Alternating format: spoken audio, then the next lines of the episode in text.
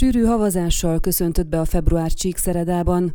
Mintegy 20 cm-es hóréteg borította be Csíkszeredát hétfő reggelre, az egész éjszaka folyamán tartó és a délelőtti órákban is folytatódó havazás hatására pedig fennakadások alakultak ki a város több pontján.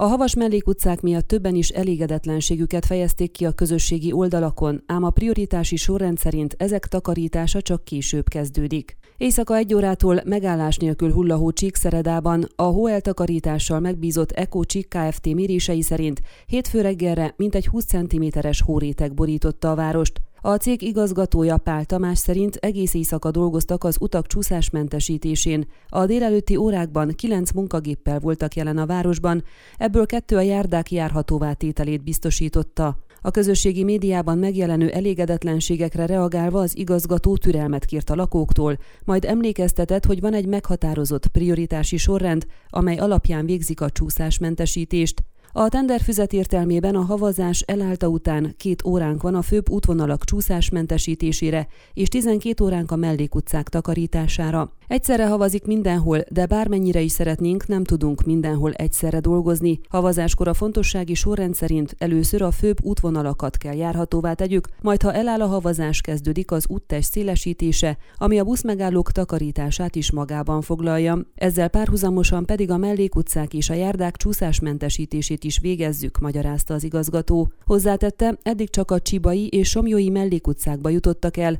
lassan tudnak haladni, mivel továbbra is folyamatosan havazik a városban. Délelőtt 10 óráig mintegy 150 tonna csúszásmentesítő anyagot szórtak szét a Hargitai megye székhelyen. A megyében egyébként nem általános a havazás, Székelyudvarhelyen például ez idő alatt mindvégig esett az eső. Ön a Székelyhon aktuális podcastjét hallgatta. Amennyiben nem akar lemaradni a régió életéről a jövőben sem, akkor iratkozzon fel a csatornára, vagy keresse podcast műsorainkat a székelyhon.pro portálon.